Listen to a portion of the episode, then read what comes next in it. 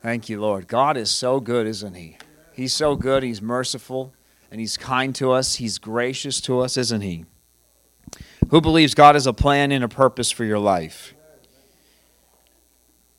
And my word is filled with character after character after character that if you look too closely, if you look at the moment by moment, or even sometimes the verse by verse, their story doesn't make sense if you were to just look at a piece of it. But when you see their whole story coming together, you see that God was in it from the beginning, wasn't He?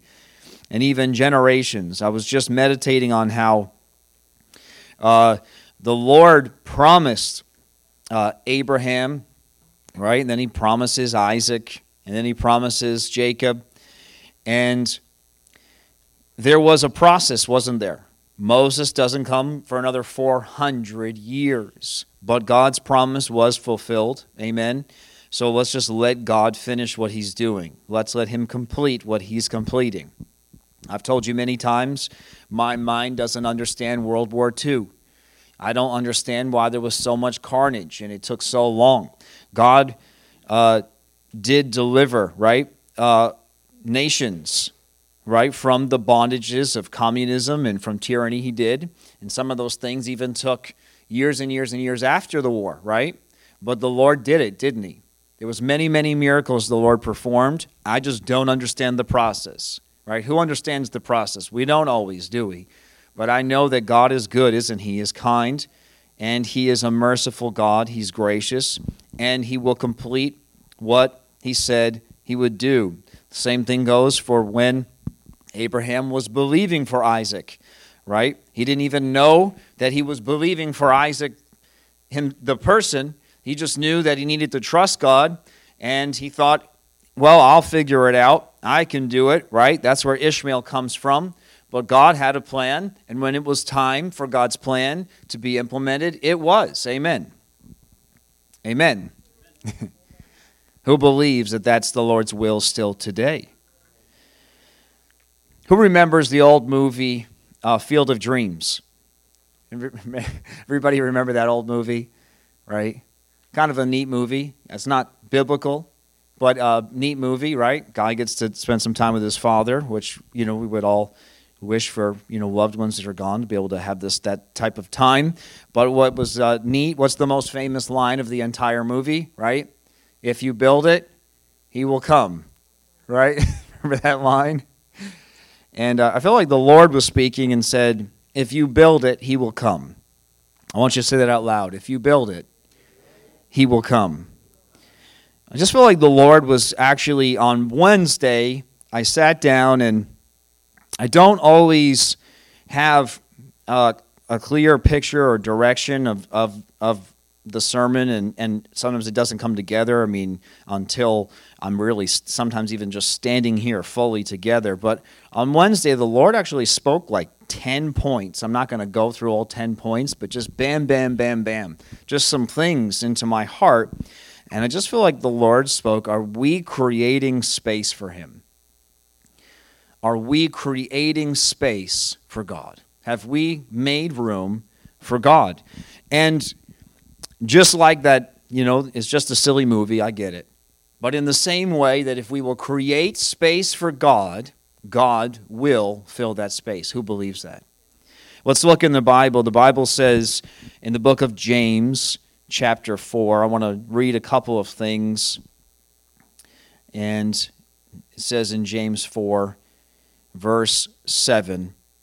One of uh, my favorites, maybe this is going to be something I'm going to say every week, but one of my favorite uh, chunks of scripture in the whole Bible.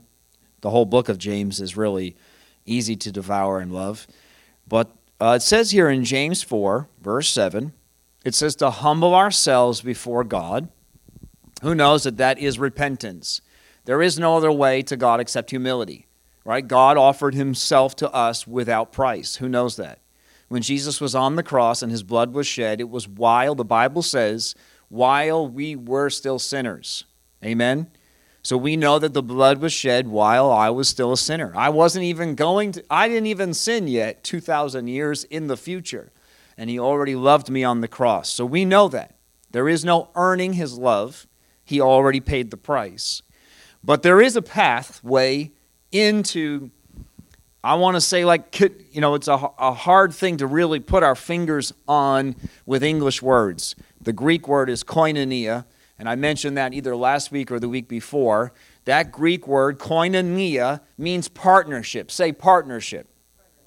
All right, it is a connection, just like I got into during worship, like a man and a woman are partners to, to, to each other and for their family, and ultimately, you know, maybe a lineage family, right? To children, grandchildren, and so on. And that partnership is given by God. In the same way, Jesus was partnered with the Father and the Holy Spirit for work on the earth, and we partner with Christ, with the Father, the Holy Spirit on the earth in the same way. Amen. Who believes that? Whatever I'm doing, it's not my power, it's not my strength. It is God doing it through me, but because I have what? I've humbled myself. That's repentance. That's why we bow our heads. Just symbols of humility. Does that make God look at us closer because your head is bowed? No. But the head going down is something happening in your heart, isn't it? We fold our hands. What is that? It's just saying, like, I'm going to stop being busy. I'm going to stop doing. I'm going to stop controlling. I'm just going to pull this thing together. I'm going to fold my hand. I'm going to stop. I'm just going to come into submission. I'm going to put my head down. I'm going to close my eyes. I'm going to stop this world. I'm that is the key to come before the Lord. Is that I stop I'm letting God be in control. Right? Who likes being in control? Who likes when someone else is in control of your life? Nobody. No humans want anyone to control them. No woman really wants a man to control them, right? No man, like I said, wants stop signs or stop signs to control them for that matter. Speed limits are irrelevant. We don't like control.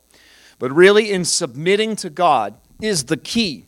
There is a key we need in our submission to God. When I submit to God, something supernatural happens. And I don't believe that we can do the second part of this verse without the first part. You cannot resist the devil in your own strength, who has tried and failed miserably. We all have. And the Bible says here that it, when I humble myself before the Lord, and then in that humility before God, the devil cannot touch me, right? He's going to try and try and try and try. My word is clear that he comes and he's got devices and he's got plans just like God's got plans. But I'm coming into the Lord's will.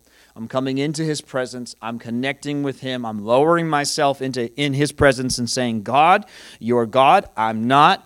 I'm I'm a failure in these areas, but I know that you can and will accomplish in these areas." And then the devil's power is removed. And it goes into verse 8. And then it tells me this it says that if I, it makes me a promise here in James. Everybody say there's a promise in James for me. Come on, I want you to make it personal. Say for me. There's a promise here in the book of James for you. Sitting in those seats today, it is just as relevant today as it was when James wrote it. That if we, the you may know it as draw near, right? If we will draw near, the NLT says, if I will come close if I will stop what I'm doing, if I will get into the Lord's presence, if I will make room for God in my heart, if I will put aside all my desires, all my plans, if I will put my will aside, my word says that God will come close to me. Say, God wants to be close to me. That is his heart's desire, isn't it? I bring up Genesis probably every other Sunday. And I bring up Adam and Eve every other Sunday because I can't help it, because that's where it all began. Everybody say that's where it began, right? And what I find is that God, the Bible says that God would enter the garden in the cool of the evening. So apparently in the garden, God and Adam and Eve, they met together. They actually hung out and spent time together. I don't know what that looked like. I don't know. Did they have food? Did they have a meal? Did they you know, go out for just take walks around the garden. I'm not sure what exactly their time together looked like, but what I know is that it said that God came at that usual time to come and be with his creation. Who believes that? You know that that's why God made you. I mean, just I want you just to realize you are not on this earth to fulfill a purpose. You are on this earth to know God, which, in knowing Him, does what? Fulfills purposes, plural. You're not just you're not a tool for God. You are not just an object on the earth to do something for him. Yes, those are things like I mean that that is a it is I could preach sermon after sermon after sermon of all the things that God wants to do through us and use us for. Amen. But that's not your purpose. Your purpose is to know God. And in fact, you can't do anything without knowing your purpose. If you don't, in fact, first know that this whole thing is about me and God being one and knowing each other, then anything I ever do is going to be what the Bible warns me of sandcastles. Right? The Bible says I can, I can build with gold, gold, silver, and precious stones, or wood, hay, and stubble. I can build on the rock or I can build on the sand. There is a, and, and the Bible says I'll still go to heaven, but he's going to try my works with fire. And if it was me, then it gets burned up. If it was him, it lasts into eternity. And it must matter because he told me beforehand, so I want to do what's going to last into eternity. Amen. Well, how can I do that? It's not going to, none of that is possible without the real reason why we're on this earth, which is that God made us to know Him. Amen. That's why we're here. And so the Bible says in James chapter 4, verse 8, he says, Don't worry.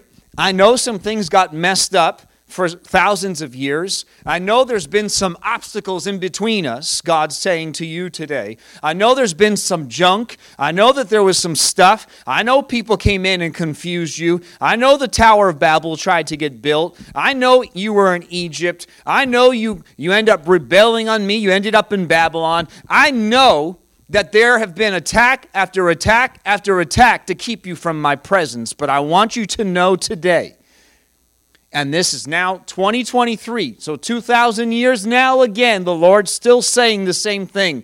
My heart's desire for you has always been and is today that you would come and be in my presence because I want to be with you. Wow. The God, the creator of the universe, wants to be with me. And here it is. There's repentance again. That's why, you know, there was no verses. Who knows there wasn't verses? James is just writing a letter right? So verse 7 and verse 8 really shouldn't be divided. This is all one thought. He's still continuing what he's saying. You know, the devil's in there because the devil's in your lack of repentance. Right? The devil's in the lack of repentance. God's in repentance. So that's why the devil's in there, right? So we join together verse 7 and verse 8. And what's he saying? He's continuing what he was already saying about our repentance, about our humility, washing our hands as sinners, right? That's what we do when we come to the Lord. This isn't condemnation. This is what I do every single day. I'm not getting resaved, but I'm coming before him and I'm bringing my junk. Who's got junk today? Right? Who's got junk, right? We all have junk. We're, the Lord's purifying us and He's making me better. He's making me more righteous, but I'm still human because I'm still on this earth. I've still got stuff coming in my eyes, right, from this world, and I still got stuff coming in my ears just by living in this world, and that's influencing me even if I don't want it to. So I come before the Lord again today, just like I did yesterday, and I will tomorrow, and I'm saying, Lord, here's my hands. They're they're dirty. I know that I'm a sinner, but I know that the Adam that you know in heaven is not, just the Adam that people know on the earth is, and that's not me anymore. He's a dead man in the grave. So I just want to wash myself of those things. Lord, do a work in my heart today, afresh and anew. Lord, because I don't want to be divided between you and the world. Wow. That's so sweet, isn't it? It says again in verse 10, you know, it goes on, you know, being tears and grief. I mean, you might need, that might be your place. Verse 9, let there be some tears, let there be some sorrow. This is really the key to our relationship with God. And people are afraid of this because they feel like, well, you know, I shouldn't be sorry because the Lord's forgiven me. Yeah, but you might have wandered into other areas. And the problem is, it's just the devil trying to trap us from getting into the presence of God. I can tell you, he, the devil only has one goal. He really doesn't care about you. He just wants to hurt God. And you know how he hurts God the most? Keeping you out of his presence. And how are we kept out of God's presence? It's very simple. Sin keeps us out of his presence. That's what the Bible says. We go to Genesis. What did it do? Gates on the gates on the garden locked out. No more of my presence. What I want to look at now just just for the rest of the service is that God made ways for people to get back into his presence but it was limited. Everybody say, but it was limited. It was limited because of sin, because the blood of Christ hadn't come yet. But I just want you to look with me at some things that God says through His Word, that this has always been His heart's desire, though, for us to be in communion with Him. There is a place in God. It's called the most holy place. Who's aware of it? Right? The most holy place was in a building. I'm going to look quickly here. But Jesus, when he was on the cross, and I've been bringing this up a lot over the last six months, I know, but Jesus is on the cross, and when he says it's finished, the veil is torn. Who's aware? There was a heavy curtain. It was so thick that there was no light allowed in there from the outside, right? So it was a heavy, thick curtain, and this thing is torn in two. The temple's cracked open, and you know what was given to you? Access into God's presence. It was not just that you were given Jesus' the authority of his name, right? So it's not just that okay, now I'm one of God's, I represent God, I've got power. You before any of that, before he gives you authority, before God does anything through you, he first wants you to get it correct. This is what the cross was about. On the cross was about you being restored into the presence of God. Now, we think being saved is going to heaven. That's not wrong because it is the same thing that I'm saying. It just happens to be that what you don't realize is, is that heaven began the moment that you repented and humbled yourself before the Lord. Your body is just in between. Your body is just in the way for some time. Amen. Praise God. The Bible confirms that we're going to get a new body. There'll be a new heaven and a new earth. Right? But you actually scripturally died the moment that you said, Okay, Lord, I surrender. My Bible says, tells us there in Colossians, one of my favorite chunks of scripture there again, because he says, Why are you focusing and thinking there on the world? Why are you talking about the world and thinking of worldly things when you died? Everybody say, I died. Past tense right? Past tense. I died. When did you die? Well, the Lord, because He's outside of time, He sees your death in Christ on the cross, even though it's 2023. He's looking through Jesus and He sees your repentance in 23. God looks through 2,000 years ago, looks through the blood of Christ on the cross and sees you saying, Lord, forgive me, I've messed up. And God sees a death, right? There's a death. That's really what I mean, even we come before the Lord, we don't do it a lot anymore, but you know, you get into the Lord's presence, you might get on your knees, you might get low. I mean, what you're doing really in spirit is dying. You're dying to your will, right? It's not me. I'm not in control. I, am laying my will down. I'm out of control, and you're really dying spiritually to your will, becoming alive in Christ in His will. Something supernatural is happening there. That's the key. The key to this whole thing, the entire thing of us being on this earth, is about us being in His presence and living in His presence. Now, Jesus, He's walking in the world, He's doing miracles, He's having the Last Supper, He's He's uh, you know feeding people, He's doing many things. So somehow Jesus taught us how you could be in heaven with the Lord, like we are supposed to be and still be on the earth functioning for the good of this world. That's what he showed us. He showed us it's possible. It's possible to be one with God in heaven, as we are right now, present tense, and still be on the earth functioning. And then there were times, right, we see it. Jesus says, okay, crowds and everything else here starts backing up. Bye, everyone. Time for me to go. And Jesus withdraws into the wilderness to spend time with his Father. I often wonder why Jesus needed to do that. If he's the Son of God, why did he need to go and get away in the wilderness? It obviously shows us that even if Jesus, the Son of God, needed to get into the Lord's presence, that it must be pretty important. Amen. That's how important it is. That even if Jesus, the Son of God, said, I need to get into the Lord's presence, before I do another miracle, like I, am out. I'm running out. I mean, I don't want to get heretical that Jesus ran out of power, but he's like, I need to go and refill. I need to go and get back in the Lord's presence. I need to go spend some time with my Father. Amen. And so let's look here. Just, just I'm going to just breeze through it for time. I always try. But Isaiah chapter 40, we can read that the Bible says he's talking about a prophecy. Isaiah chapter 40, you can read in your own time, but just very quickly, verse 3, he says, There's a voice of someone shouting, Clear through the wilderness for the Lord, right?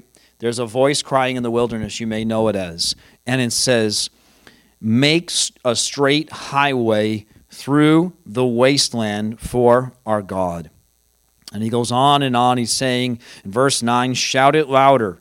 Shout, your God is coming. So, this prophecy in Isaiah 40 really pointing to Christ, but bringing a fulfillment of what had always been what God wanted. Amen. What he was doing in Adam and Eve and was broken by sin. It was interrupted by our sin, but he said, I'm going to make a way again. And then he says that it's the Lord, verse 10, coming in power.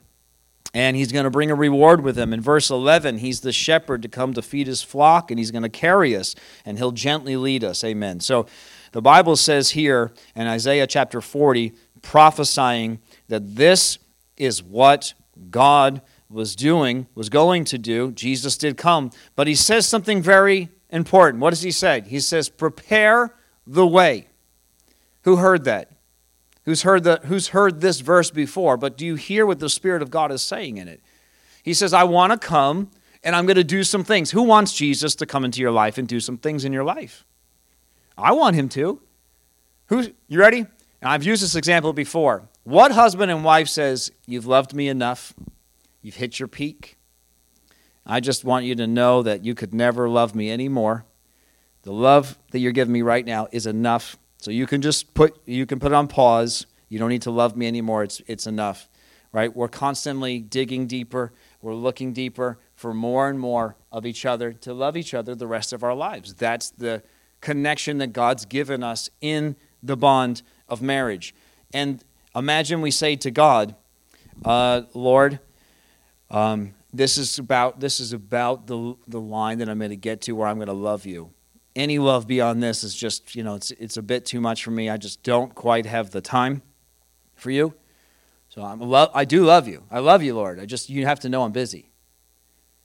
We, we come up with these things. Lord, Lord, you know I love you. I'm just busy. Lord, I love you. I'm tired. Lord, you know I love you. I'm just tired. The Lord's saying He wants to come and do some miracles in us, wants to do things in us, our, in our lives. But He says, you need to prepare the way. There was some preparation. Everybody say there was some preparation first. You can look in the book of Genesis, and I'm going to go quick here. Genesis chapter 6, you can look in your own time, but God's going to send a flood. So, what's God do? Does God just build a supernatural ark and put Noah in it? Who knows? God could have done that. God's the master builder. My Bible says that God spoke. Who knows the verses? God spoke into nothingness and created everything. And then he's got this poor guy building an ark for a hundred years. But meanwhile, the God that he knows is able to make nothing into everything we see and know, seen and unseen. I'm talking like, you know, the intricacy of the cells working in your eye to be able to see and compute into your brain these are colors and lights and things. I mean, just all of that. And then now God's got Noah building an ark. The Bible does not say that he helped him. I'd like to believe that God at least was like, oh, here's some trees.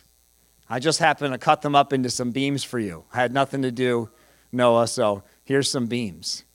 Here's some iron ore that I turned into nails for you. The Bible does not tell us that, but we could imagine as much as we want that God, how much God helped him. But my Bible says, He says, I want you, I, He says, Noah, build a boat, build an ark. My word says that God told Noah to do something to prepare for something. Amen. Here we are, Genesis 6, and you, you can start to, if you just start to go through your word, what you will find is this koinonia, this connection between God in heaven and man on the earth, and that there's something required of us for God to move in us. There's something required. Everybody say, There's something required of me.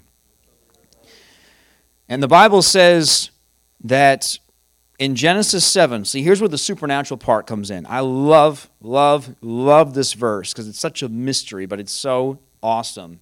It says in Genesis chapter 7, verse 5, it says, Noah did everything as the Lord commanded him.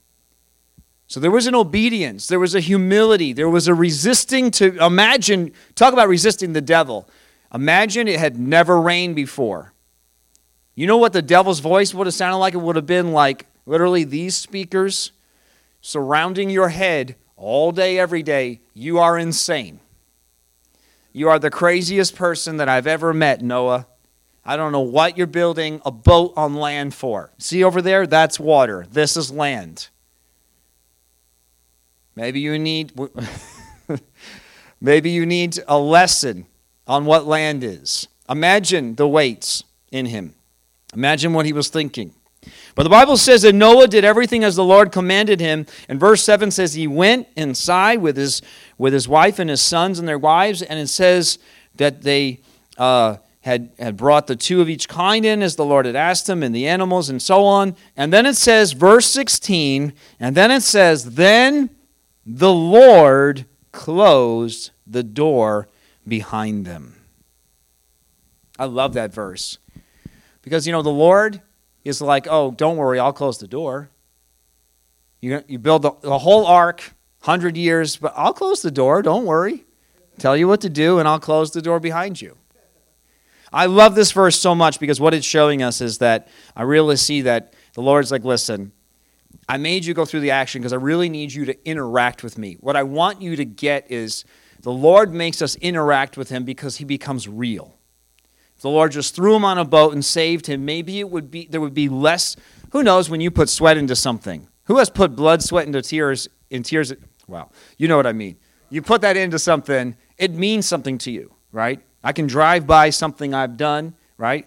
We drive by jobs we've done. I look at jobs and I go, "Oh, we did that." My boys joke is like you go into every neighborhood in any town and there's a house you've worked on, and it's the truth. And but there's something in there you're like, I did that. So maybe the Lord had him interact because there was something, there was a connection he wanted him to make. But but this is what I see. When it says the Lord closed the door, I think the Lord really sealed. He sealed him in. The Lord really put the seal on him. The Lord did it. It's supernatural. The Lord closed him in means that you can do all this preparation, but it is still the Lord. It's still His power. It was God's power that was put on him and protected him.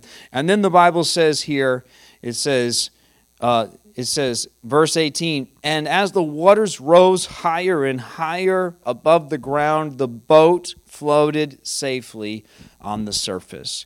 So there's this obedience to God but then there's this connection where God puts his hand of protection. He puts his grace on you. He puts mercy on you. We come even just let's go right back to that cross. I repent and we activate. We enter into the salvation that was already given to us. I'm obedient. Here's the plans. The Lord actually gave him the plans. He actually didn't say, "Don't worry." Uh, he he didn't say, "You just figure it out. Build a boat." He's like, I want you to do it exactly to my specifications. And then when he did it, the Lord put his seal on it, the Lord's protection. Amen. So I could spend more time in that, but that was supposed to be quick. Exodus chapter 40, you can see that now the same kind of thing. And we've just read through this. And the Bible tells us that Moses, and they went through, imagine going through the work of building the tabernacle in the wilderness you picture who pictures a wilderness like I do, like just rocks, like just dry, brown, you know, like dusty dirt and rocks. Obviously, there must have been a little bit more in there because they're able to get some wood and they're and some beams and then they sew together, you know, different types of fabrics. So there's probably, even though it was pretty barren, there must have been a little bit more there. Uh, or again, the Lord's supernaturally dropping off materials, and my Bible doesn't tell me that. But they have to go through all this painstaking work. I want you to say that out loud. They put in the work. Now, we can't work for God. You can't work to gain his, his, his favor. But God makes us join together with Him in working. And the Bible says that they did all these things and then they, they assembled. Who just read it in Exodus, right? And they put up all the posts and they put up all the curtains and then they brought in the lampstands and then they brought in the ark and they bring in all these things that they built. The Bible doesn't say that God made any of them, it says that everything was done by human beings.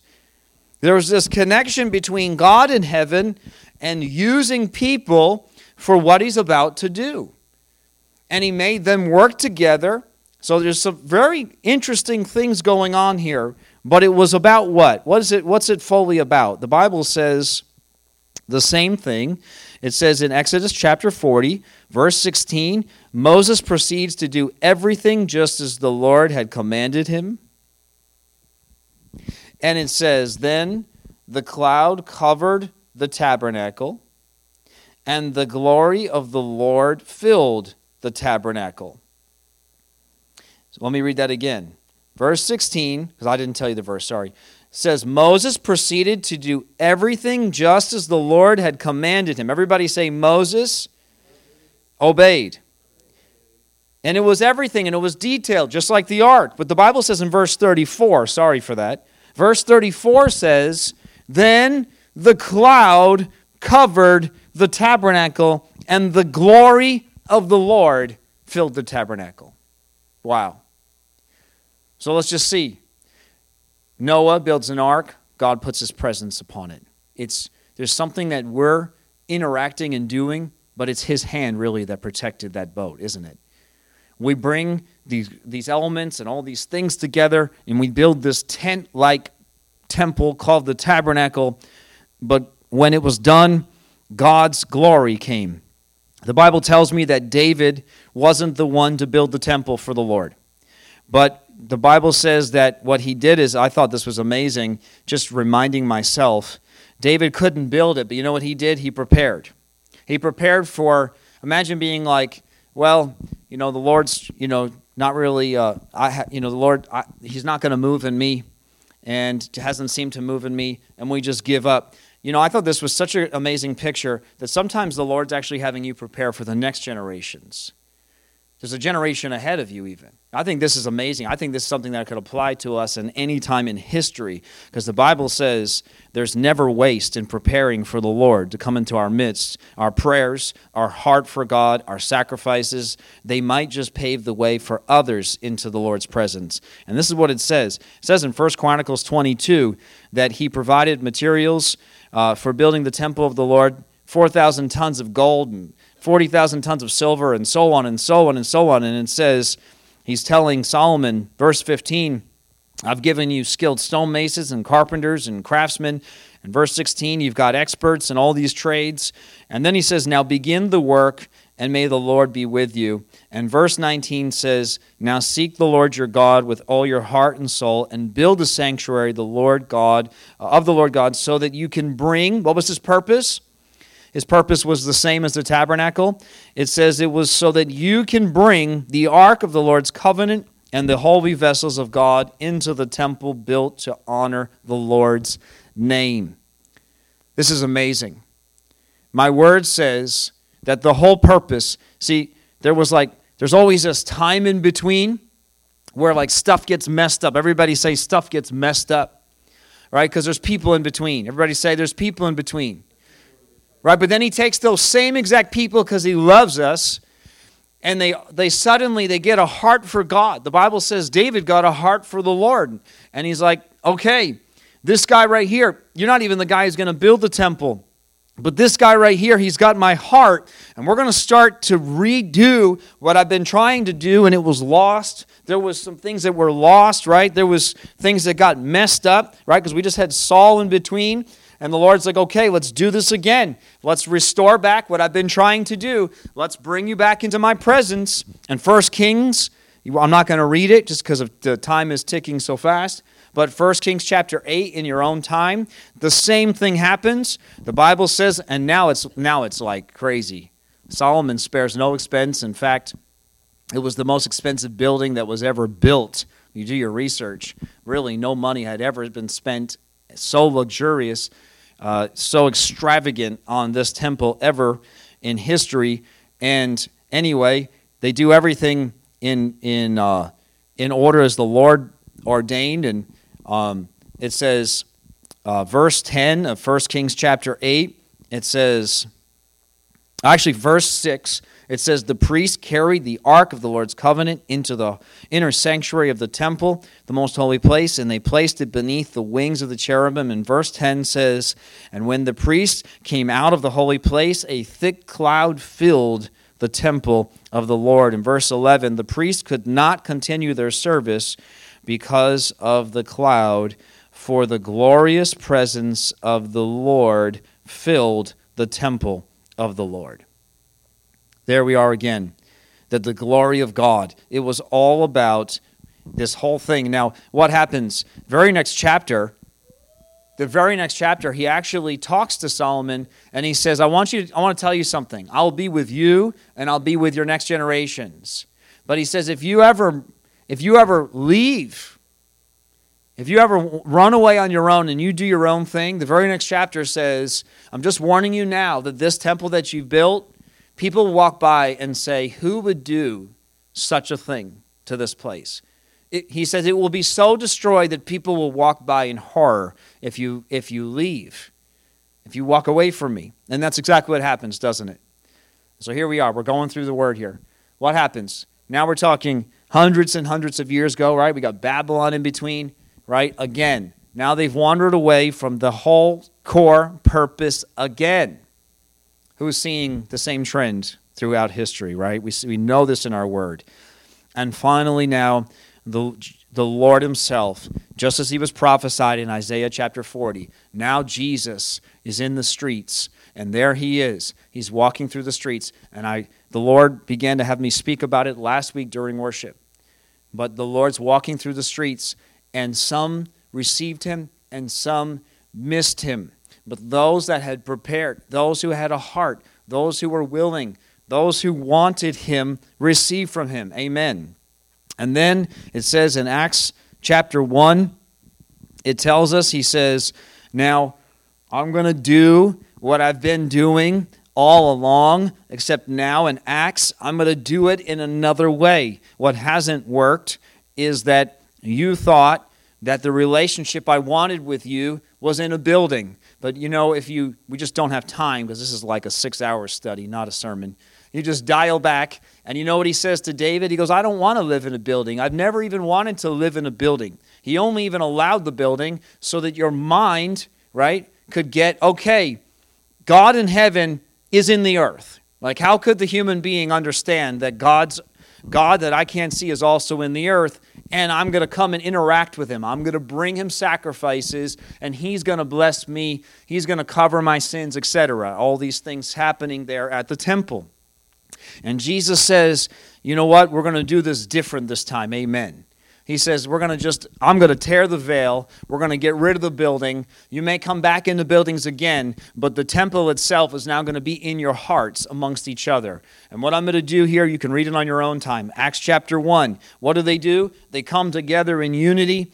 And, and, uh, and it says, it says, uh, chapter 1, read it, read it there on your own, but it tells them just quickly, it says, you know, why are you staring into heaven looking for Jesus? Why are you looking up there? He's, first of all, he says he's going to come again the same way, but that's not fully what he's saying. He's like, don't look into heaven looking for him. He's going to come the same way. But that's not the whole story. That same Jesus you see leaving like that, yeah, he's going to come physically, but he wants to come in spirit and be one with you as he's always wanted. So, what do we read? You can, again, read it in your own time. Acts chapter 2, what happens? They go into the upper room of Pentecost, and what happens? The completion of what God had been seeking all throughout history, from Genesis all the way here now into Acts, right? It's the completion of the gospel, and it's the beginning of our lives with Christ, which is what? that finally he could get back to that place that he wanted in the garden. The, the temples were temporary, there were places that they met with God. You know, uh, Abraham, Jacob, they're meeting they're having meetings with god you know in, in these places like bethel.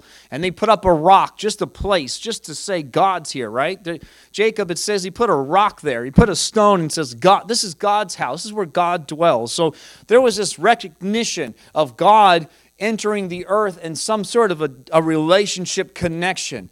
And god had been working for thousands of years to get us to this place where finally we would get it that I don't want you to come to church. I don't want you to get religious. I don't want you to enter religion. I want you to come back to the Garden of Eden. I don't want you to come into a temple. We shouldn't desire a temple. We talk about the third temple and we talk about prophecy being fulfilled, and those things are prophetic things. Those are not, you should not desire to want to go to a temple because that's not God's desire. The Bible says that God is the temple. When it's the new heaven and the new earth, you know who's the temple? It's the Lord Himself. What He wants is that we and Him are one. That we would get back into the place where I have relationship with Him. And this is why He said, you know, you you I'm I'm telling you things and I'm speaking things to you throughout time from a teacher to another teacher to another teacher. I'm going to put something in your heart. I'm going to put the Holy Spirit inside you so that when they speak, it's not just words anymore, but the Holy Spirit in you. It will spark something inside you will say, That's the word. That's the word. That's the word. That's not the word. That's the word. That's the word. We could get deeper into that. But it's not just a one time event, right? Acts chapter 4, what happens?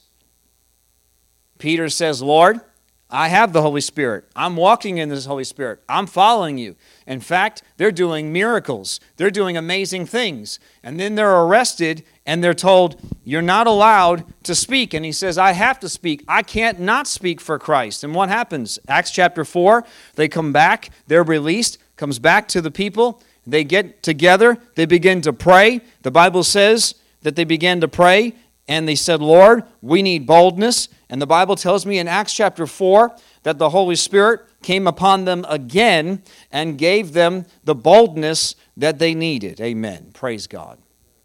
You may have to listen to this on the podcast to get a lot of what was there. That was the abridged version, but I had no choice. God wants to do something supernatural in us.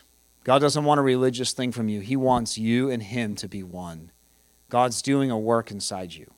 God has, it is supernatural what He's doing here. And uh, I know we went over time, but I'll just say some things, just some, just quick to close. God's calling us, and God wants your heart. He doesn't want really your devotion, He wants your heart, which comes with devotion. He doesn't want your obedience without the heart that wants to obey. Amen. It's not just going through works, right? It doesn't work, right? Works don't work. the Lord is searching, I said last week. Second Chronicles 16, the Lord is looking for you. He's searching for hearts. And I just want to say, who will make room for him?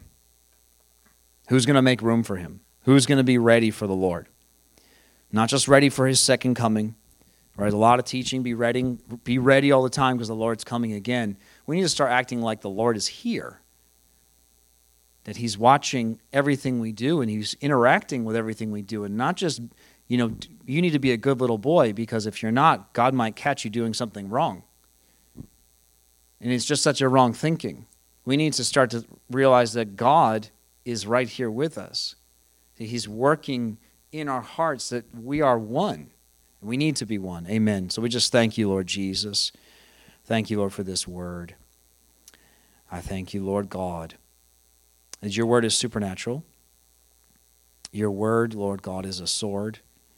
And I thank you, Lord, your word is a hammer. And Lord, it must do a work in us. It must break up the fallow ground and cut through to divide the soul from the spirit. Only you can do it. We can't do it. Lord, even me speaking Lord, even speaking your words can't do it. It's the Spirit of God, thank you, Lord, empowering those words in our hearts. I just pray, Lord God, we'd have good seed, Lord, planted in good ground. In Jesus' name, amen. Praise God. Thank you, Lord. Bless you.